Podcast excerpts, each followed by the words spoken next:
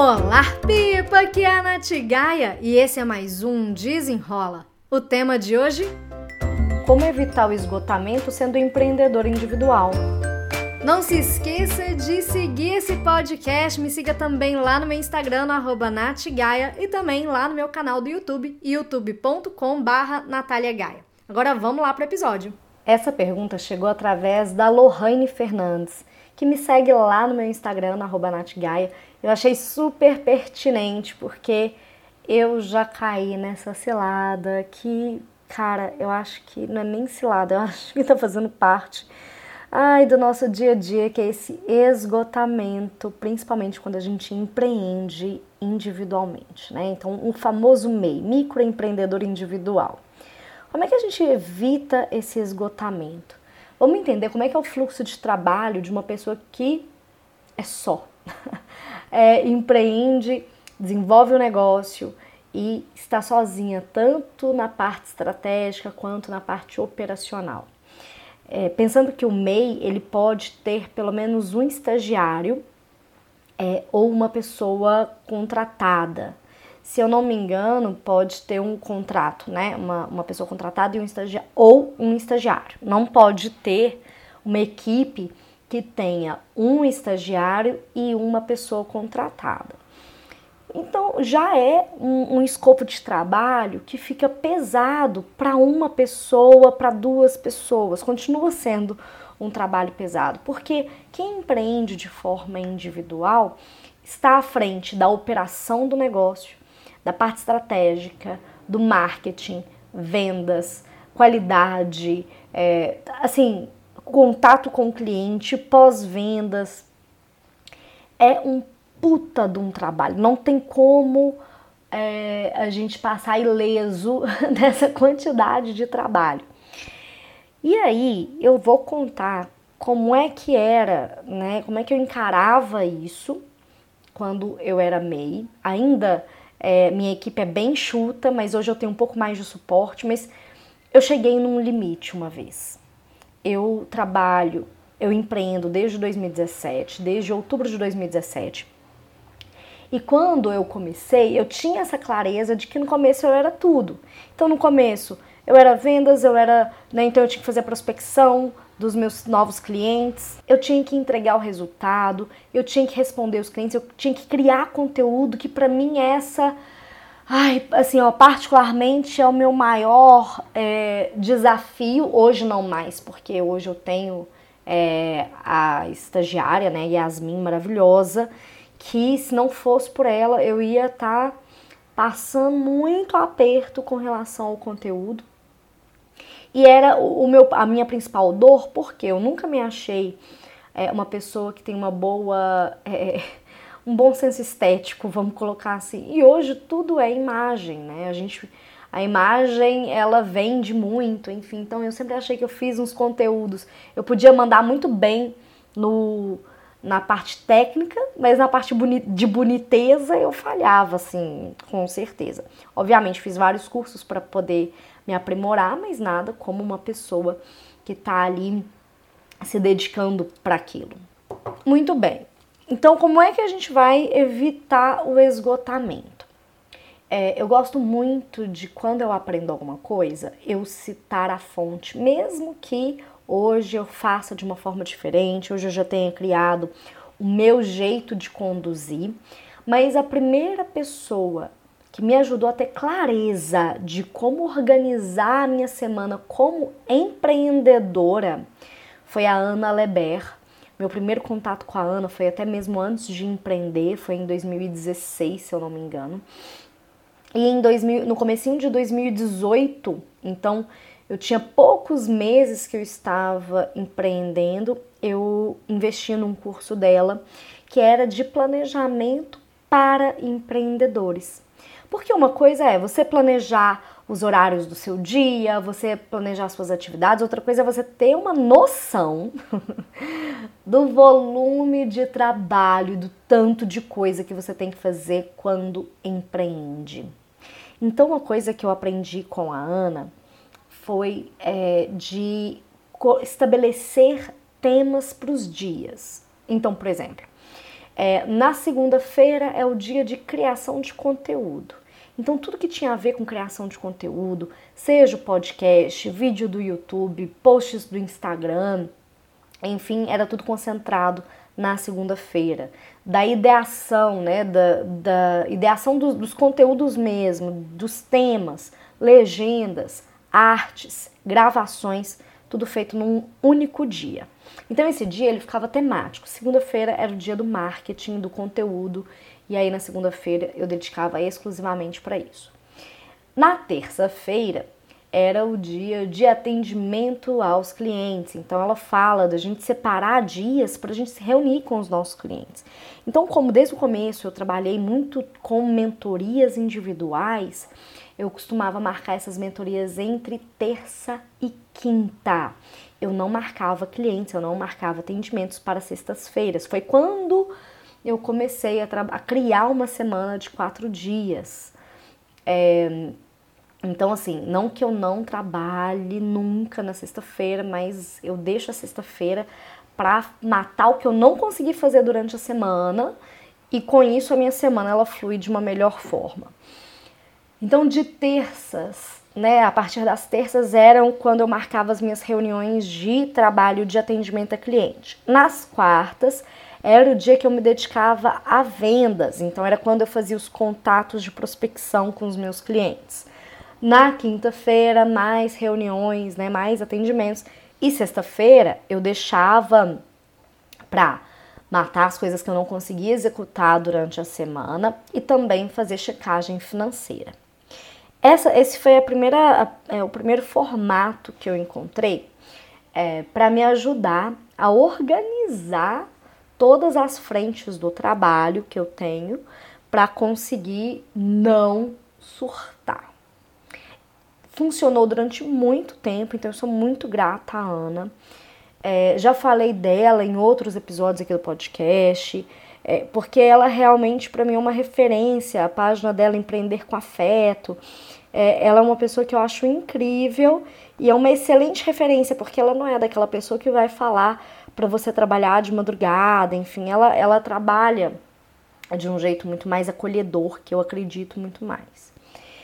Mas eu também tive os meus momentos em que eu sentia a necessidade de trabalhar por muitas horas seguidas.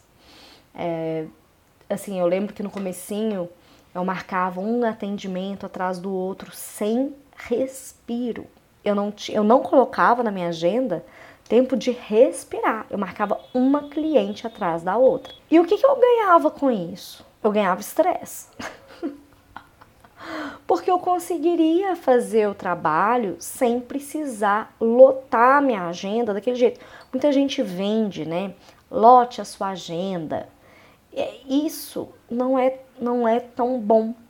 Nath, mas como assim que lotar a agenda não é tão bom? É, não, não é tão bom. Às vezes é melhor você cobrar um pouco mais pelo seu serviço e atender menos, mas aí você vai ganhar nessa, nessa diferença aí de, de preço, você tem que agregar mais valor para você conseguir cobrar mais. E aí você vai diminuindo o número de atendimentos do que fazendo a baciada, colocar um preço lá embaixo, chuchar sua agenda de coisa que você vai ter um troço a gente é um só, sabe? Então quando a gente empreende, que aí o que que acontece? Nem sempre a gente consegue manter todos os pratinhos rodando. Nem sempre a gente consegue ter todos os pratinhos no ar. E aí, que quando a gente lota a nossa agenda de forma desregrada, menina, aí é quando o filho chora e a mãe não vê. Por isso que, é, às vezes, quando a gente está estruturando ali o nosso negócio, é legal a gente entender que menos é mais. A gente não precisa é, socar a agenda. A gente pode continuar ganhando um bom dinheiro com bons projetos, sabe? Com bons projetos. No começo, óbvio que eu cobrava muito menos do que eu cobro hoje, é, né? Só para você ter uma ideia. Hoje eu tenho diversas frentes de trabalho eu atendo empresas, eu também sou professora da escola Conquer, então aceito muitos projetos através da Conquer, mas eu também tenho os meus projetos que eu fecho fora da Conquer. Eu tenho os meus cursos online. Então tenho Dona do Tempo Academy, que é a minha escola de produtividade para mulheres reais. Tenho o curso de hábitos cultivando um hábito, tenho o desafio produtividade com leveza e eu também faço de forma muito, muito esporádica hoje as mentorias individuais. Então eu tenho um programa que eu desenvolvi que chama Jornada Dona do Tempo, que é um acompanhamento de quatro meses, que hoje ele tem um investimento de 5 mil reais e eu não, tô, não estou com vagas abertas para esse produto. E tenho hoje também uma mentoria de produtividade, que ela é muito mais pontual, voltada à produtividade. Quatro encontros está na casa aí de R$ 2.200, R$ 2.250, tá? Beleza. Hoje eu tenho essas diversas frentes de trabalho para eu dar conta, para eu dar conta de é, suportar essas frentes de trabalho, eu preciso ter uma organização muito boa, porque senão não dá. E outra, vocês viram que o meu maior ticket, que é a mentoria Jornada Dona do Tempo, de 5 mil reais, hoje eu não estou com vagas abertas. Mas por que, que eu não estou com vagas abertas? Esses outros todos projetos, às vezes eles me demandam muito mais. E às vezes são projetos grandiosos, enfim, e aí eu abro mão de algum dos meus projetos para conseguir viver mais de acordo com aquilo que eu acredito. E aí você vai entender, bom, qual que é o meu momento hoje? Sabe, o meu momento como empreendedor individual é um momento de diversificar minha carteira de serviços, né? O que, que eu oferto? Igual eu falei que diversas fontes. Ou é o momento de fazer muito bem feito uma única coisa, que foi o que eu fiz por muito tempo, por pelo menos um ano. É, apesar de que, não, talvez não tenha sido um ano, assim, mas pelo menos uns seis meses dedicado exclusivamente às mentorias. E depois eu comecei a diversificar para os treinamentos. É, até conseguir atingir o que eu tenho hoje, né? Mas assim, você tem que entender qual que é o seu momento. Entender se você está começando, se estruturando, se você já consegue acelerar e escalar. O meu momento hoje, eu estou migrando para a escala do negócio. Porque quando eu, quando eu vendo hora através de mentorias individuais, eu não consigo escalar o meu negócio. Eu consigo escalar quando eu crio uma escola que consegue trazer a transformação e que eu consigo criar turmas. E aí eu consigo escalar. Então você tem que entender esse momento, inclusive para você saber, né? A escola Dono do Tempo, né, o Dono do Tempo Academy, hoje ela tá com as inscrições encerradas, mas ela tem um investimento de 12 de 79 reais, 79,90. É, e aí é um preço que super cabe no bolso e que transforma vidas. Então assim, você vai pensar, qual é o meu momento? E aí você vai organizar o seu esforço para que não haja esgotamento. Quando eu resolvi fazer tudo de uma vez só, porque aí chegou um momento em que eu achei que eu já estava assim com tudo dominado. Falei, nossa, já domina as mentorias, já domino os cursos é, online, já domino os treinamentos e palestras corporativas. Vou fazer tudo de uma vezada só. Eu surtei. E eu surtei antes de ter ajuda. Então, eu comentei no começo do episódio que hoje tem a Yasmin. A Yasmin, ela, poxa, meu braço direito na criação de conteúdo. É, foi por conta de um surto que eu tive de esgotamento que eu vi que eu precisava delegar, que eu precisava de alguém com mais expertise do que eu em uma área que era a criação de conteúdo não a criação do conteúdo técnico, mas a criação das artes, enfim. E eu falei assim, bicho, sozinha eu já não dou mais conta. E isso foi é, em 2021, foi março de 2021, que eu realmente tive uma crise de esgotamento. Eu brinco que eu flertei com burnout, é, porque na hora que eu vi que eu tava ali com crise de choro, crise de ansiedade, com o olho tremendo, eu falei, bicho, não dá, não dá, não dá e eu preciso de ajuda. Então, reconhecer o momento em que é, você precisa de ajuda e que você, como microempreendedor individual, tem a possibilidade de contratar uma estagiária. E aí você vê como é que funciona melhor para você. Por exemplo, a Yasmin, ela trabalha é, 20 horas na semana. E aí você vê, poxa, eu preciso de 20 horas na semana, eu preciso de 36 horas na semana, porque é o limite, né? São 6 horas por dia que o estagiário pode te ajudar. É, e aí eu falei, bom, eu, eu acho que 20 horas na semana já vai me ajudar muito, porque vai tirar da minha mão um trabalho que é operacional, não é da minha expertise, e eu vou conseguir focar naquilo que é a minha expertise, naquilo que eu sou foda. Gente, e foi uma virada pro meu negócio, um crescimento pro meu negócio. Foi surreal, foi surreal. Então, como é que a gente vai evitar o esgotamento sendo empreendedor individual? Fazendo planejamentos com dias temáticos para a gente separar bem os momentos de executar os nossos papéis. Você saber o momento de pedir ajuda, o momento em que você às vezes consegue absorver alguém, você procura uma média de, de salário de estagiário na sua região, ou né, eu usei a plataforma do NUB, é, o Núcleo Brasileiro de Estágio, e eu fiz as contas daquilo que eu dava conta de pagar naquele momento e eu pensei assim, poxa, qual que é, é para eu ter segurança, para eu ter segurança, quanto que eu preciso ter em reserva do salário dela para eu falar assim, não, beleza, eu estou pronta para contratar.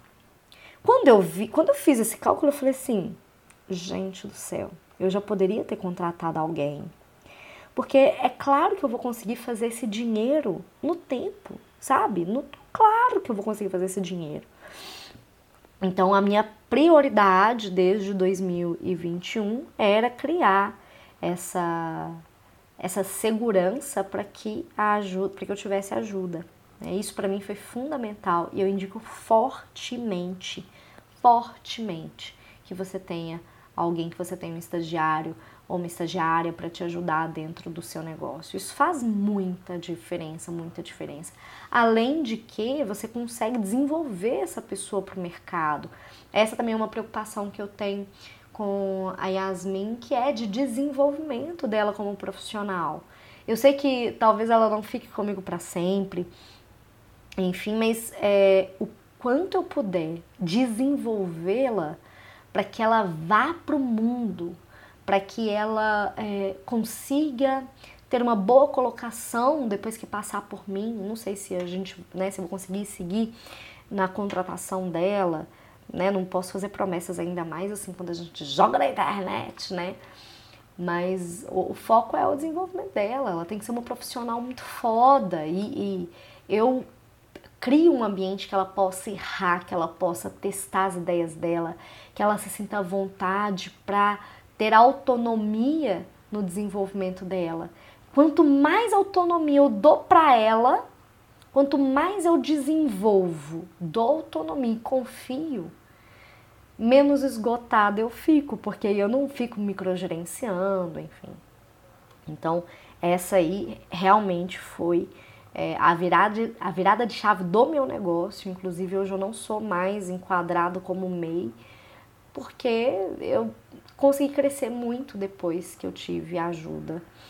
É, então, vocês traçarem esse momento de qual fase do negócio eu estou. Eu estou no começo, não consigo contratar uma estagiária, então deixa eu fazer um planejamento aqui do meu dia de acordo com os temas de acordo com as frentes. Ah, é criação de conteúdo, marketing, é venda, é atendimento ao cliente, é pós-venda, é financeiro, sabe? É, então, assim, crie esse planejamento e depois você vai escalando o seu negócio. Espero que tenha ajudado, esclarecido, inspirado. Se você tiver qualquer dúvida, comentário ou sugestão, me manda um e-mail no contato arroba natgaia.com não se esqueça de se inscrever aqui nesse podcast, né? De clicar para seguir esse podcast, classificar com cinco estrelas. Quanto mais pessoas classificando e ouvindo e compartilhando, mais a plataforma de podcast vai entender que esse aqui é um conteúdo de valor. Eu já te agradeço pela sua contribuição. Te espero também no meu Instagram, Natgaia. Espero que você tenha gostado desse e até o próximo. Desenrola!